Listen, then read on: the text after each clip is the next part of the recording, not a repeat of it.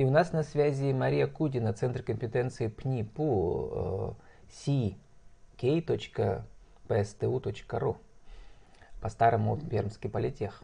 Э, по-новому Мария, как называется по-новому ваш университет? Все время забываю. Пермский национальный исследовательский политехнический университет. Это один из немногих университетов подобного статуса в России. Да, наша тема сегодня бережливое производство и конкурентоспособность компании. Как раз именно этой концепцией, которая исторически к нам из Японии пришла, Мария, вы и занимаетесь.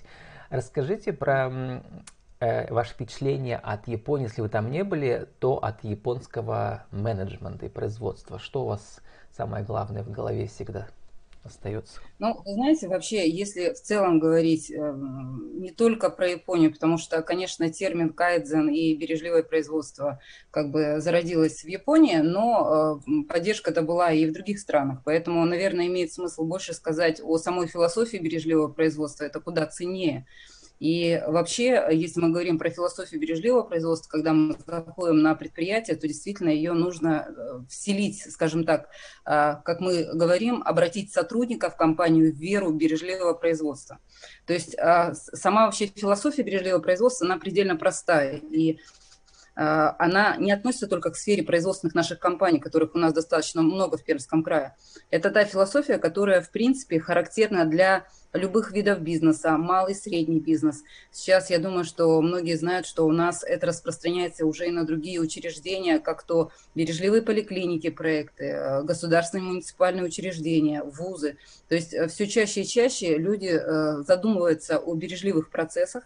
А вообще сама цель бережливого производства – это избавиться от всех видов потерь и не создающих ценность операций в, э, в процессе оказания услуг, либо в процессе производства.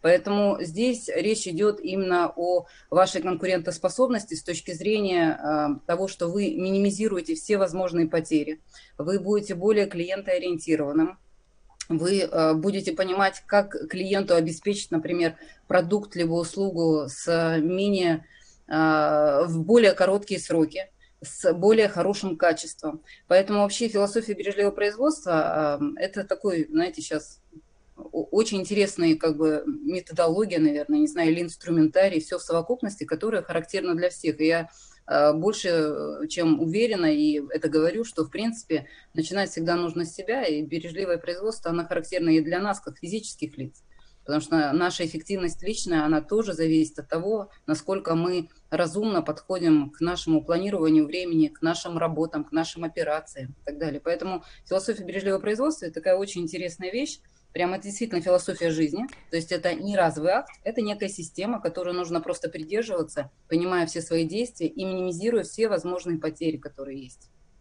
Про философию, Мария, помните, что означает слово дзидока? Я прочитал в Википедии про саму историю, да, вот э, э, создания всей этой системы. Это в переводе с японского точно вовремя. У меня сразу же возник, э, ну, на этой Тойоте, да, вот этот основатель, он там делал все эти конвейеры. И у меня возник образ своего прошлого. 30 лет назад я работал на конвейере, uh-huh. старшеклассником, да, подрабатывал. Вот, э, и помню точно, и это абсолютно вот э, э, система вот этого э, бережливого производства. Если ты, конвейер работает слишком медленно, то нам скучно угу. там стоять. Если он слишком Конечно. быстро, то мы не успеваем угу. работать. Если он угу. слишком много мотоциклов выпускает, их негде хранить. А хранение Абсолютно. это лишние расходы. Вот это вот абсолютная система оптимизации и вовлечения каждого сотрудника в этот момент, в каждый момент производства, да, и максимальная ориентация на потребителя, вот про это можно подробнее еще. Ну вот э, вообще э, в чем э, философия бережливого производства и само бережливое производство, она использует достаточно много инструментариев от системы 5S, SMET, Покайока и так далее, точно вовремя, встроенное качество. Но самое ключевое, наверное, что мы должны, и то, что лежит в центре как бы вообще культуры бережливого производства, это культура, которая сфокусирована на клиенте. Мы действительно должны отталкиваться от того, что хочет клиент, в каком объеме и когда. И в зависимости от вот этих хотелок нашего потребителя мы должны выстраивать все процессы ровно э, с той точностью, размерностью, чтобы именно в это время, в этом качестве и в эти сроки клиент получил тот или иной э, продукт либо услугу. И, конечно, для того, чтобы вот сбалансировать процесс, то, о чем вы как раз, Влад, говорили сейчас, что должно быть все сбалансировано, оптимально выстроены потоки, оптимальное количество сотрудников, оптимальное время загрузки, оптимальный подвоз сырья и материалов, конечно, применяются определенные инструменты, с которыми мы, когда начинаем работать с компаниями, и именно в рамках консалтинга, то есть не образовательного, а, скажем так, а, деятельности, когда мы просто всех сотрудников обучаем этим инструментам и заводим их в философию бережливого производства, а когда мы непосредственно выступаем в качестве консультантов и меняем какие-то процессы, то обычно мы начинаем с аналитики, как это и правильно, да, то есть мы проводим, как правило, ряд э, действий, в том числе хронометраж рабочих операций, в том числе э, смотрим диаграмму спагетти, то есть как у нас перемещаются люди, как выстраиваются процессы, и э, замеряем все потери, которые есть. После этого наша задача уже сбалансировать все эти, скажем так, ну, дисбалансы. И тогда действительно система, производственная система, она выстраивается достаточно э, струйно без потерь, без ущерба для компании. А то, что, к сожалению, э, э, ну, это, к сожалению, э, беда многих наших производственных систем, у нас как раз вот этого баланса нет. То есть у нас, к сожалению, ну, в силу не знаю, российской действительности, в силу того, что э, ментальность есть российского человека, который, в принципе, не намерен особо хорошо работать, потому что можно просто поработать и получить деньги, а можно не работать и получить деньги. Поэтому вот как раз, когда мы проводим обычно хронометраж рабочих операций, э, то вот эти дисбалансы очень четко выявляются.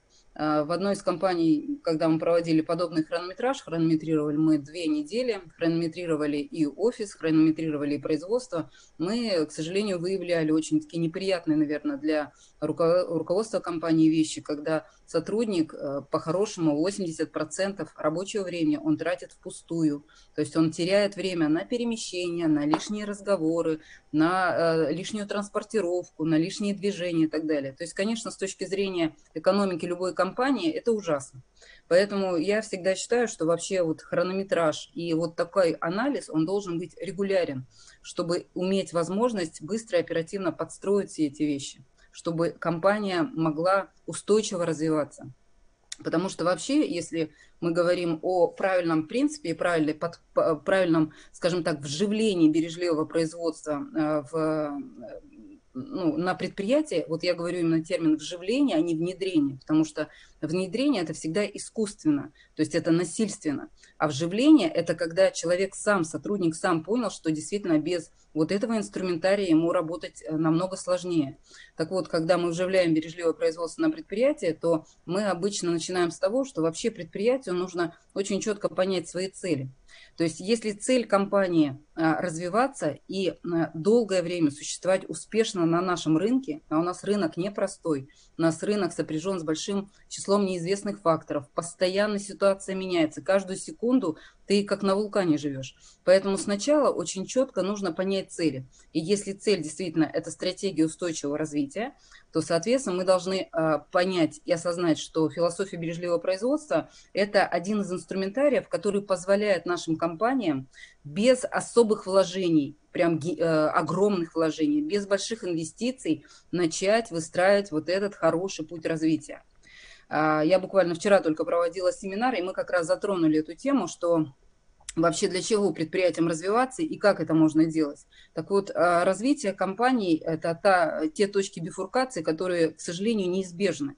То есть хочет компания или нет, хочет малый и средний бизнес или нет, представитель малого и среднего бизнеса, но в определенный момент времени любая компания, она э, подходит к определенному порогу когда, к сожалению, уже э, жизненный цикл либо организации, либо жизненный цикл продукта, он состоит в стадии зрелости. И здесь, к сожалению, нужны изменения. И если компания в этот момент, к сожалению, не предпримет эти изменения, как то, например, выпуск и э, новых продуктов, то есть расширение ассортиментной линейки, выход на расширение географии присутствия на рынке, не знаю, изменение упаковки и много-много вещей, вот эти точки бифуркации, они однозначно неизбежны, чтобы компания э, все-таки была на рынке, а не слетела вниз.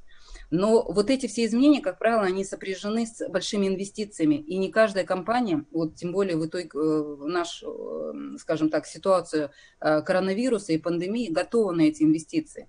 Поэтому я всегда говорю, что, друзья, можно начать малыми шагами – начинайте с вживления бережливого производства в ваши производственные системы. Наведите порядок. И потом уже вот эти все глобальные, скажем так, изменения, они будут намного легче, проще. Ну и, скажем так, это э, то, к чему вы однозначно придете, и вам будет легче, как руководству компании, это сделать. Поэтому, друзья, э, для того, чтобы вот э, с философией бережливого производства сжиться, нужно очень четко понять цели. И если цель компании действительно устойчивое развитие и работа на нашем рынке, на российском рынке долго и успешно, то однозначно постоянно нужны изменения. Но прежде всего, а, ну или не прежде всего, но начинать нужно с малого. И как раз вот бережливое производство – это тот инструментарий, та методология, которая позволяет вам минимальными а, шагами, минимальной кровью, а, скажем так, запускать вот эти изменения в жизнь вашей компании. Про минимальные шаги. Вообще, мы начали mm-hmm. с японской философии, да, вот этого mm-hmm. точно вовремя. А потом, значит, это подхватило американское производство, да, mm-hmm. и под термином уже lean технологии, то есть lean это да, без излишеств, тощий, то есть да, са- да, да. самое основное. Но как я понял, значит, интуитивно мы понимаем бережливо, ну, беречь материалы, а на самом деле беречь время.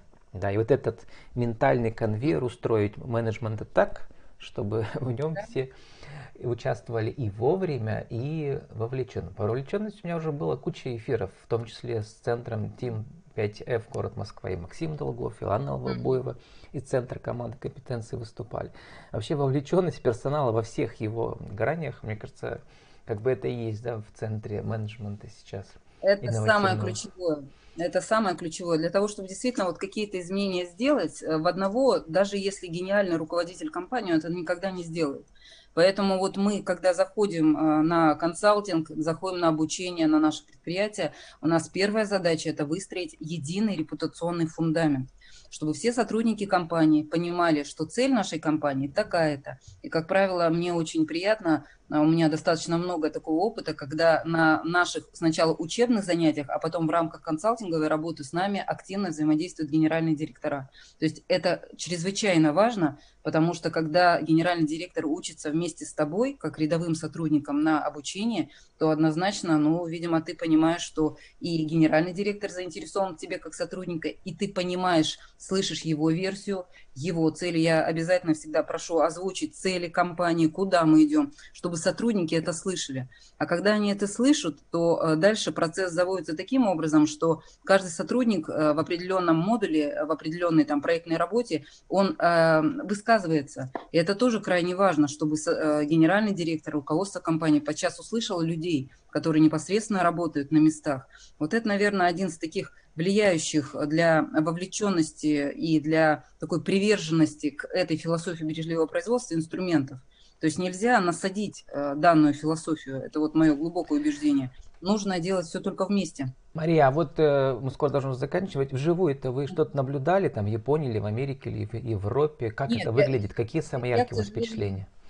Я, я, к сожалению, не была э, в Японии, э, в Америке была, но я не была там на предприятиях промышленных. Я должна, наверное, сказать, что нам, в принципе, можно уже и не ездить туда, потому что на территории Пермского края есть очень сильные классные бенчмарки. То есть это те компании, у которых выстроенная данная система, и вот то, о чем вы, Влад, сказали, что лин, вот тощий и так далее, лин вообще это тот статус, который получает компания, которая удачно и успешно э, вот все инструменты философии бережливого производства у себя в компании применяет. Так вот, наверное, я должна сказать, у нас Назовите есть... Назовите кого-нибудь, а, кто вас восхищает, да, кто прямо корпорация. вашу философию воплощает в жизнь, и вы прямо радуетесь там, когда смотрите. Ой, я, я радуюсь, и я очень рада, что довелось поработать, и мы до сих пор работаем, только уже в рамках там других проектов с корпорацией ПСС, это Пермь Снабсбыт. Это, наверное, такое уникальное предприятие, которое занимается а, оборудованием а, по а, химической защите, металлоконструкции. Я не слыхал, а оказывается, они как бы, да, пионеры наши такие.